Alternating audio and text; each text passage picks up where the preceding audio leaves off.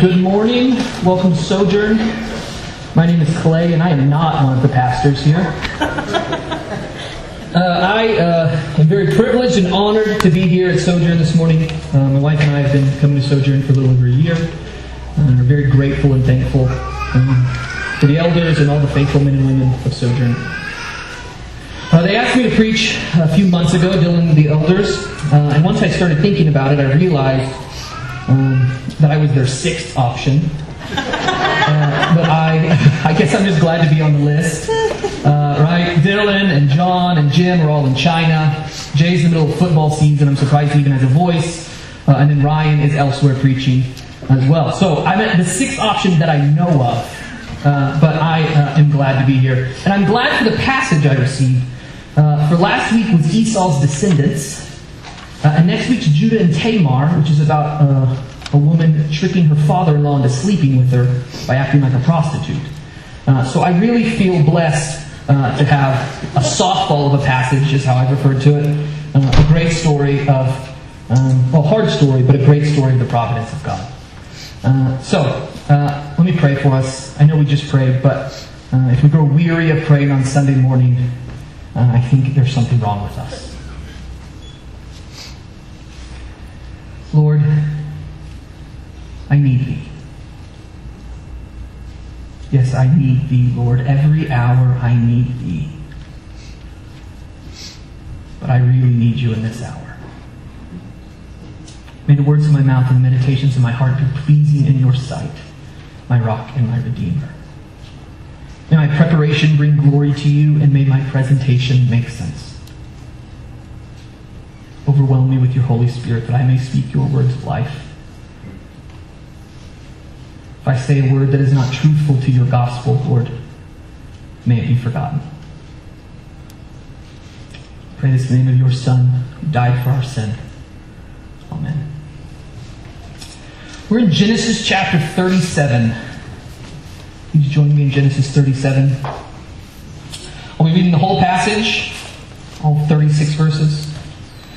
Follow along in your Bibles or on the screen.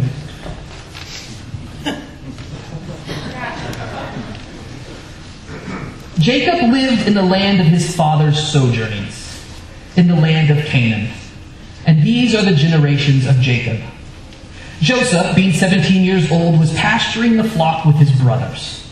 He was a boy with the sons of Bilhah and Zilpah, his father's wives.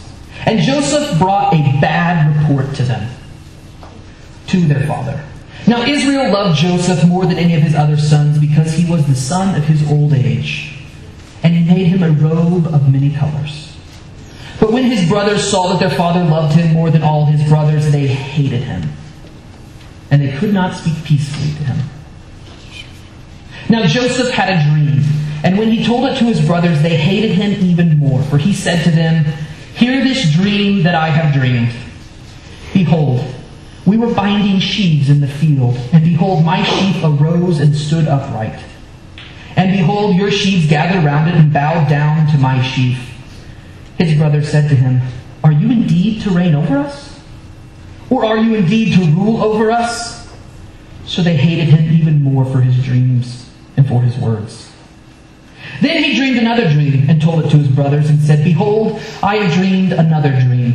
Behold, the sun, the moon, and eleven stars were bowing down to me.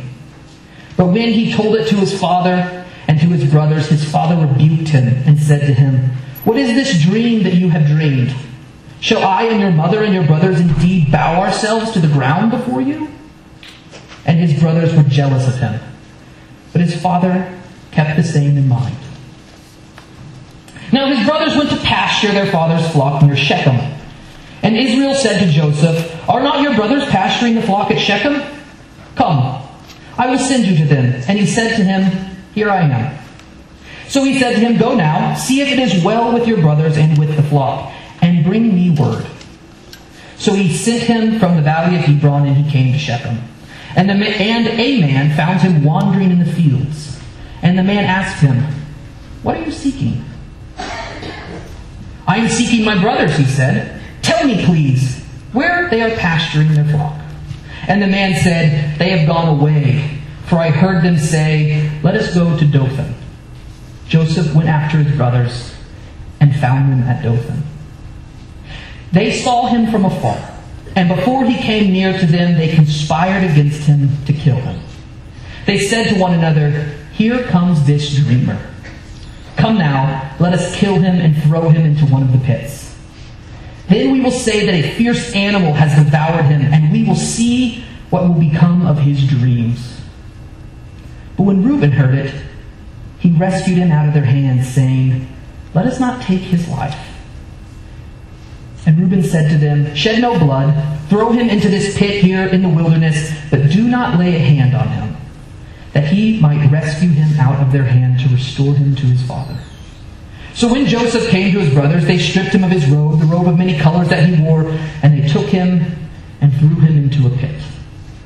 The pit was empty, there was no water in it. Then they sat down to eat. And looking up, they saw a caravan of Ishmaelites coming from Gilead with their camels bearing gum, balm, and myrrh, and on their way to carry it down to Egypt. Then Judah said to his brothers, What profit is it if we kill our brother and conceal his blood? Come, let us sell him to the Ishmaelites, and let not our hand be upon him, for he is our brother, our own flesh. And his brothers listened to him. Then Midianite traders passed by, and they drew Joseph up and lifted him out of the pit, and sold him to the Ishmaelites for twenty shekels of silver. Then they took Joseph to Egypt. When Reuben returned to the pit and saw that Joseph was not in the pit, he tore his clothes. He returned to his brothers and said, The boy is gone, and I, where shall I go? Then they took Joseph's robe and slaughtered a goat and dipped the robe in the blood. And they sent the robe of many colors and brought it to their father and said, This we have found. Please identify whether it is your son's robe or not. And he identified it and said, It is my son's robe. A fierce animal has devoured him. Joseph is without a doubt torn to pieces. Then Jacob tore his garments and put sackcloth on his loins and mourned for his son many days. All his sons and all his daughters rose up to comfort him. But he refused to be comforted and said, No, I shall go down to Sheol to my son, mourning. Thus his father wept for him. Meanwhile, the Midianites had sold him in Egypt to Potiphar, an officer of Pharaoh, the captain of the guard. Once again, we find the family of Abraham stuck in the same cycle of sin. We find ourselves in a story about a family who wounds and weakens themselves. For the family of Abraham has consistently and sinfully shown favoritism. For Abraham showed favoritism towards Isaac over Ishmael. And therefore a rivalry arose between Sarah and Hagar, the mother of the boys. This rivalry forced Hagar and Ishmael to flee for their life. They feared for their lives and they almost died in the wilderness because of favoritism. But God provided and protected Hagar. Then Isaac shows favoritism to Esau, while his wife Rebekah shows favoritism to Jacob, the twins. And this favoritism split the family and created a rival between siblings that resulted in lies, deceit, and fleeing again from fear. Then Jacob loves his wife Rachel while he hates Leah. Surely their sons would have known who was loved and who was hated. And then he has two concubines, Bilhah and Zilpah. Surely their sons would know that their mothers aren't even wives. Love and hatred, wife and servant. You can see the tension and Jacob doesn't do himself any favors. Favoritism is a generational sin stuck in a cycle within the family of Abraham, and it has wrecked and wounded this family time and time again. How are they not sick of it yet? Jacob and Esau barely talk. Isaac and Ishmael split the family, and now the sons of four women hate one another. God may have chosen Jacob to lead his people, but Jacob is insensitive towards his sons and therefore contributes to their attempted murder. But we like to say that Joseph is just this upright, humble guy. But he's not innocent in this story. For he goes and tattles on his brothers. It says in verse 2 that he told a bad report to his father. Right? It seems like the brothers were doing wrong. And Joseph went and tattled on them. Now, clearly, he should distance himself from the wrongdoing of his brothers. But he appears to be this pestering, tattletale little brother. As they say in the middle school at OBA, though they don't back it up, snitches get stitches. The favorite son of Jacob is loved. The little snitch is loved by his father. It says in verse 3 that Israel loved Joseph more than any of his other sons. Joseph has divided his feelings for his sons as he has divided feelings for his wife and as his parents had divided feelings for him and his brother. They are stuck in this cycle of favoritism. Jacob surely should have known the damage that favoritism has done to his family, for he fled from Esau for years. But once again, paternal favoritism provokes this family to discord, deception, and the disappearance of the favorite son. To show his love for his son Joseph, Jacob gives him a robe of many colors, a coat. See, Joseph's story, clothing is important. It's a very important literary device. What his clothing is, is what his social status is. So he's given a robe by his father here, showing his place in authority and leadership within the family. But he is stripped of this robe in verse 23. And then in chapter 39, his cloak is seized as he runs from Potiphar's wife. This shows his descending status from favorite son to slave and from slave manager to prisoner. Yet in verse chapter 41, he receives clothing from Pharaoh to show his new appointment to the court. And finally, the last reference to clothing is a reversal of chapter 37, where it is Joseph that clothes his brothers. So this robe, this coat, this technicolor dream coat, it's this richly ornamented tunic we don't really know what it is. But it was unlike what everyone else was wearing. The same word is used as it is here in 2 Samuel 13 to reference the garment of a princess. Does this mean that Joseph's royal? Is this foreshadowing his appointment in the royal court of Egypt? I don't know. But it at least says that Joseph is going to be the ruler of this family once Jacob dies. Joseph is the 11th son, and he has the leadership. And the 10 before him all know it. And they hate him for it. Now, the brothers have always thought that Joseph was the preferred son of Jacob, but now they have proof. He received this special coat. Their dislike for him becomes so strong that in verse 4 it says they cannot speak peacefully about him.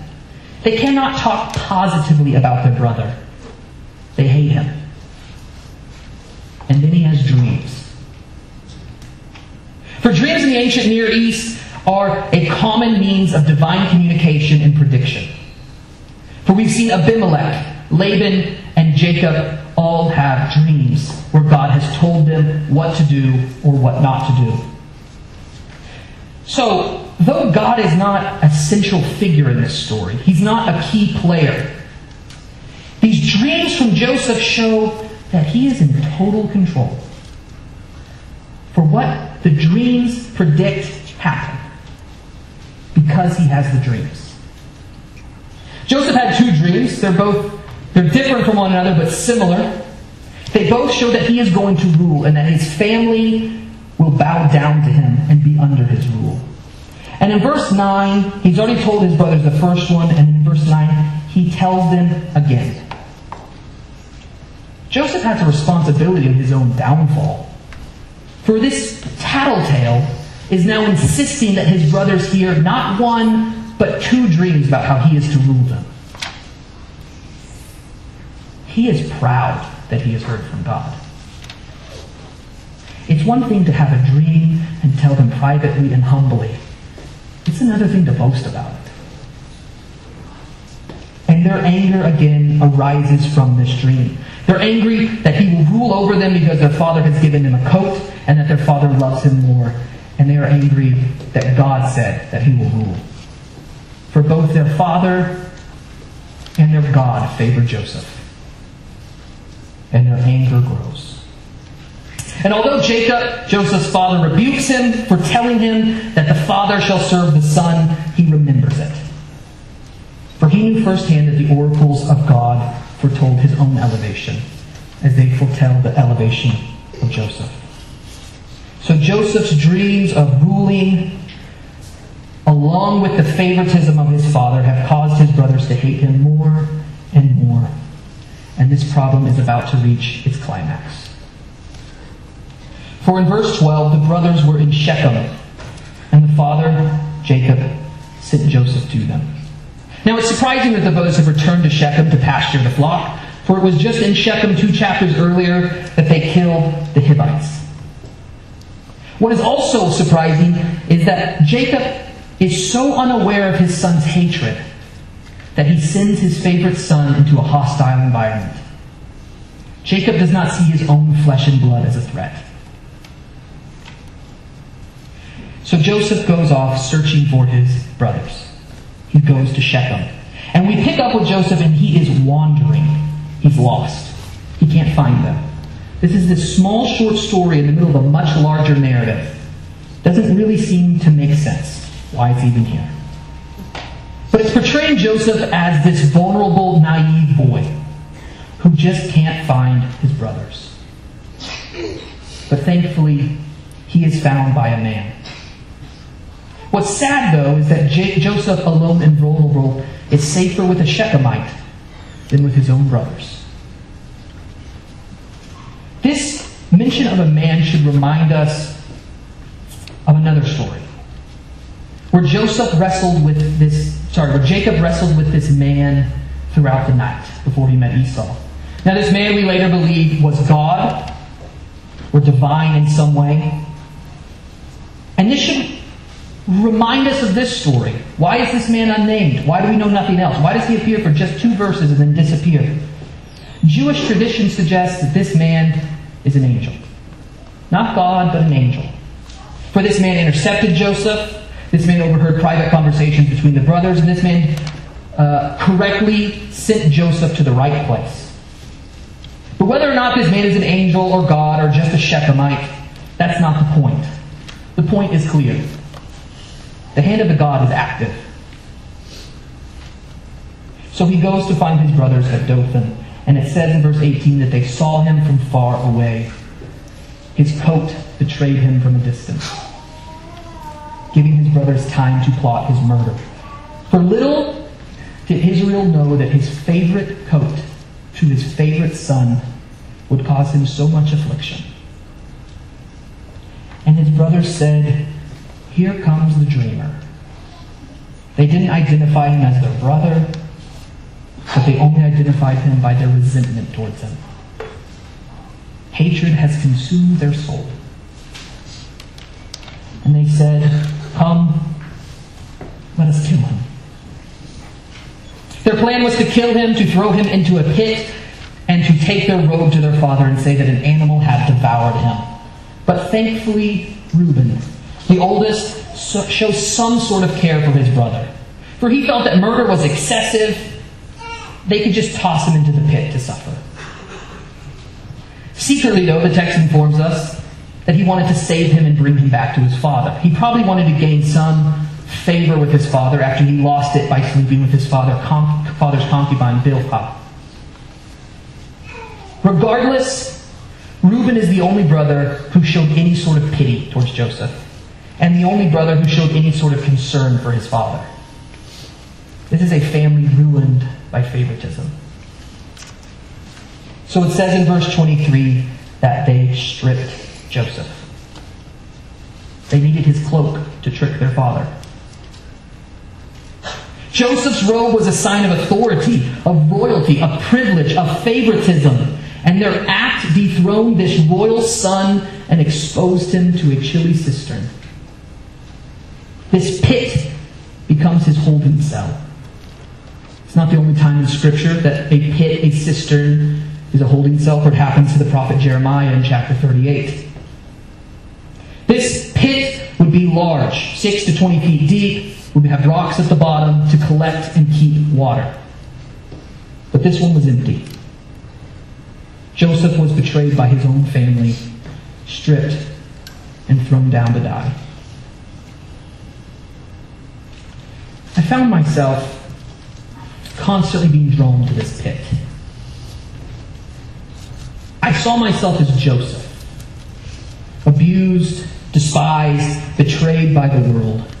And maybe you see yourself in him too. For maybe you've experienced betrayal from family, jealousy from siblings, backstabbing from coworkers or friends. Maybe you've been thrown down by the world and left to die. Maybe you, like Joseph, have hit rock bottom from divorce, from bankruptcy, from the death of a loved one, from foreclosure, from disease, from addiction, from uh, depression then this story is a comfort to you. For when darkness surrounds you, we can see that Christ does not abandon his people in the pit, but he joins us there. For he was with Hagar in the wilderness as she was about to die. He was with the prophet Elijah as he was fleeing for his life from Queen Jezebel. He was with Shadrach and Meshach and Abednego as they should be burning alive in the furnace. And he is with us when we are at rock bottom for he knows what the pit is like. Philippians 2 says that he made himself nothing. Taking on the form of a servant, being born in the likeness of men, being found in human form, he humbled himself by becoming obedient to the point of death, even death on the cross. He lowered himself from his heavenly realm of glory to the muck of sin and evil in the world. He lowered himself to suffer for our sake, dying though innocent. If anyone knows what it's like to be in the pit of the muck of evil and sin and death and darkness, it is our Christ. You see, I saw us as these victims, sinners who were born into sin. We couldn't help it. And now we have simply just joined the long line of sufferers for the gospel oppressed by those of the world, despised by evil, and harmed by its minions. I found myself saying that we were innocent, naive, wandering like Joseph. And the big bad world had stripped us and threw us into the pit. But thankfully, we had good news.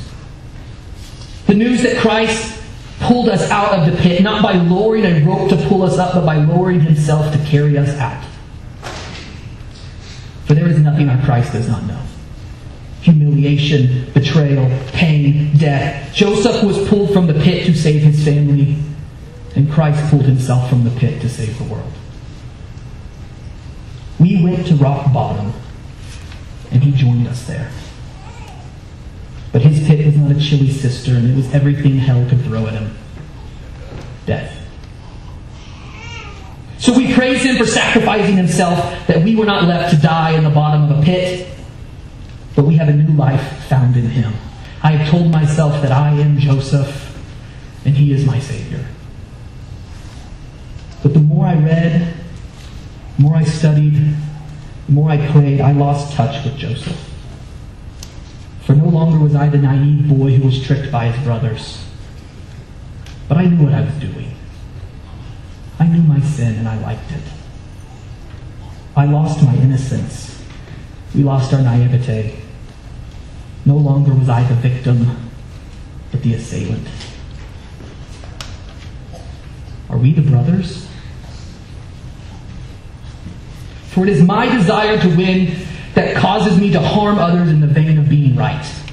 It is my tongue that gets loose as I share unkind thoughts of people who are not with me.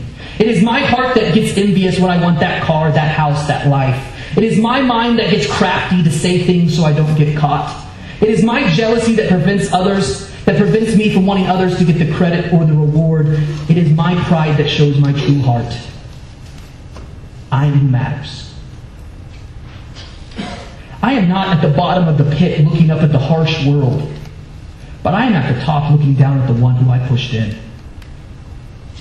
As the modern day hymn says, Behold the man upon the cross, my sin upon his shoulders. Ashamed, I hear my mocking voice call out among the scoffers.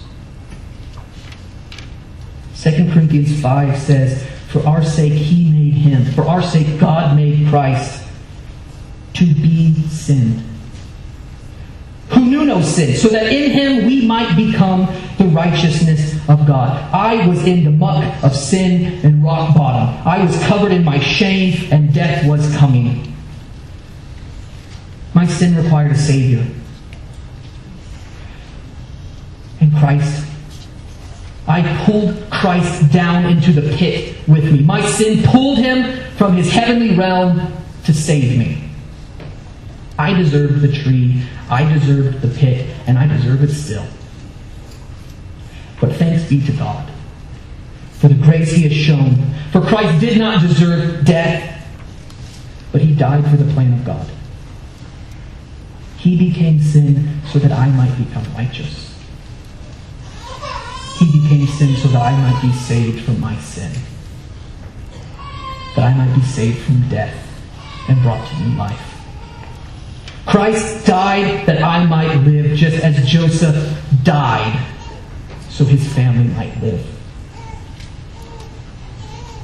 And as we see Joseph in the pit and his brothers eating a meal while he suffers, there come the Ishmaelites and the Midianites.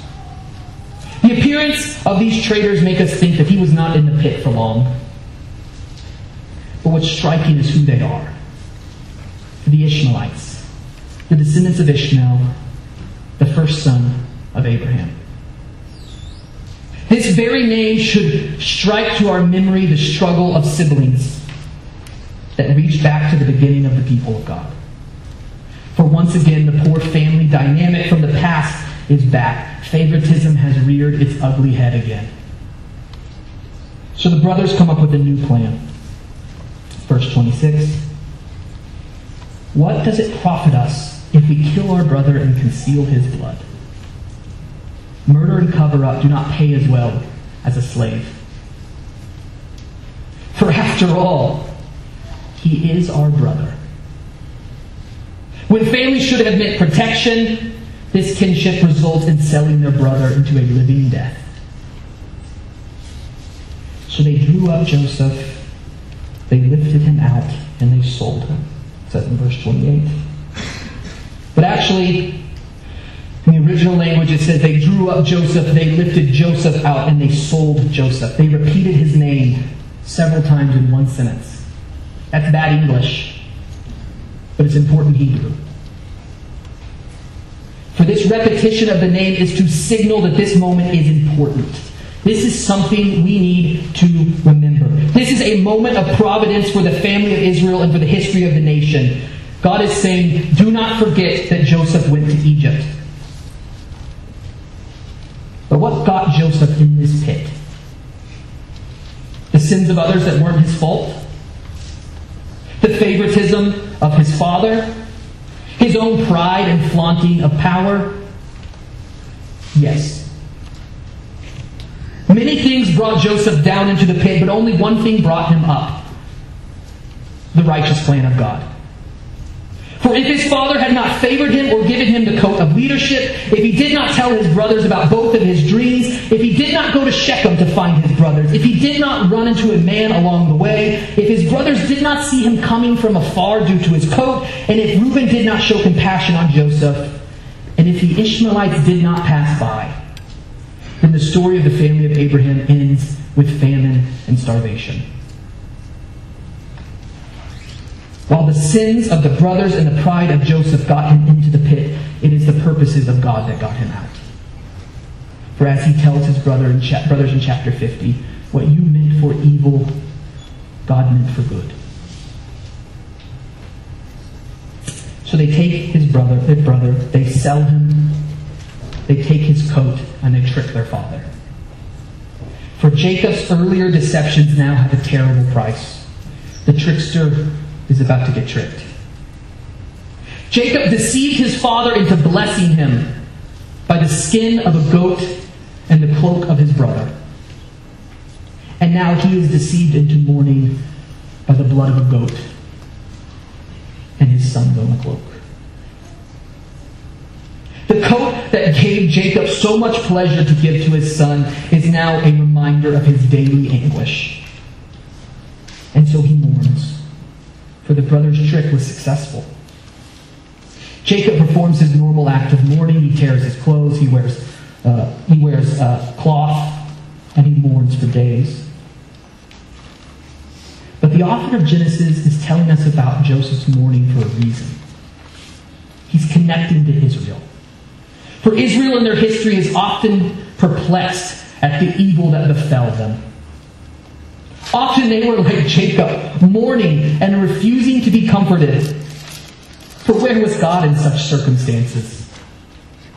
Where was God when they were slaves in Egypt? Where was God when a civil war tore apart their nation? Where was God when Babylon was at their gates? Where was God when Rome crucified 2,000? Where was God when the Nazis killed 6 million? And we ask that too. Where was God when a man killed 58 in Las Vegas? Where was God when an eight year old girl died of cancer that she'd been fighting half her life? Where was God when chemical gas was poured on the Syrians? Where was God when your spouse left you? Where was God when you watched your children get addicted? Where was God when you were at rock bottom? But this story should comfort us as it does the Israelites. For no matter how dark the circumstances, no matter how much evil befell you, no how much how deep you are, our sovereign God is in control.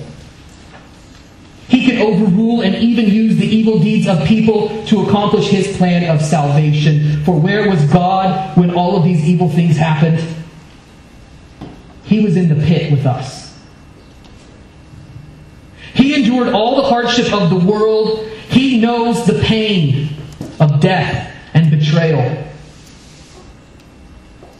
For Jacob would not even allow his family to comfort him, saying that I am going to mourn for Joseph until I die.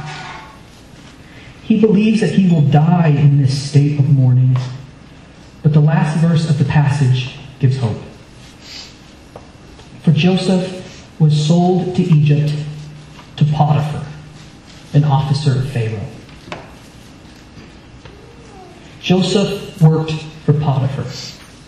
Joseph is the main character for the rest of the book of Genesis, and now he's in Egypt. God promised Abraham long ago a great nation and descendants as numerous as the stars, and nothing, not famine, not betrayal, not prison, not favoritism is going to frustrate the plans of God. For God has a plan, but that's hard to take when we're in the pit. We don't want to hear that it's all part of God's plan when we've lost a loved one, when we've lost our job, when we're going through a divorce.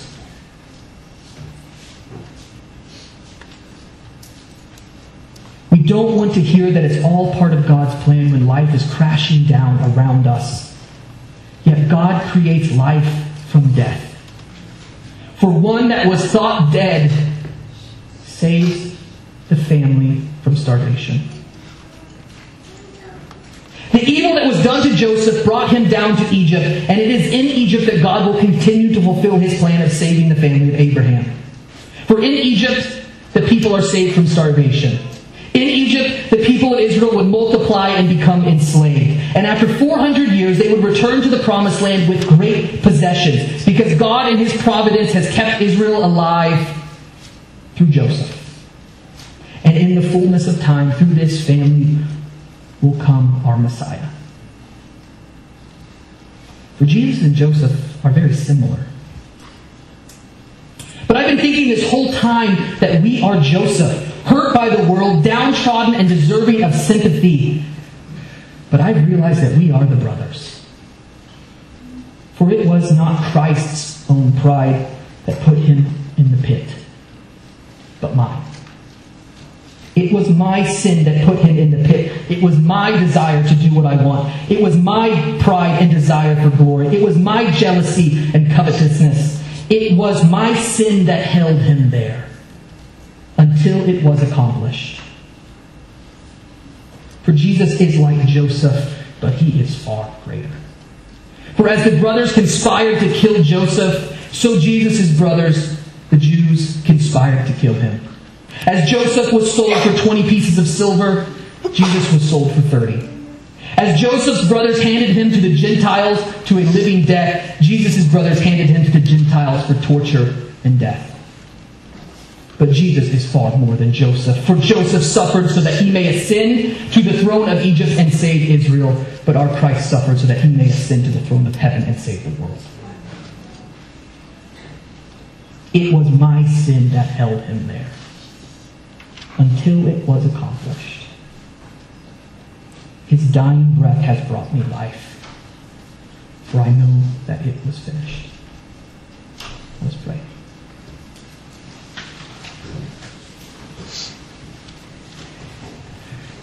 Father, you are in control. May we not doubt you.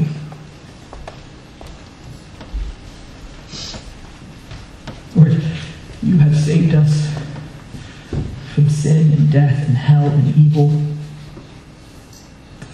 And if we are not thankful, Lord, let us be thankful. You died for us. You died for my sin. And we can never thank you enough. Thank you for this story of providence. Thank you for the comfort of this story. Lord, be with your people. In your holy name we pray. Amen. Would you please stand?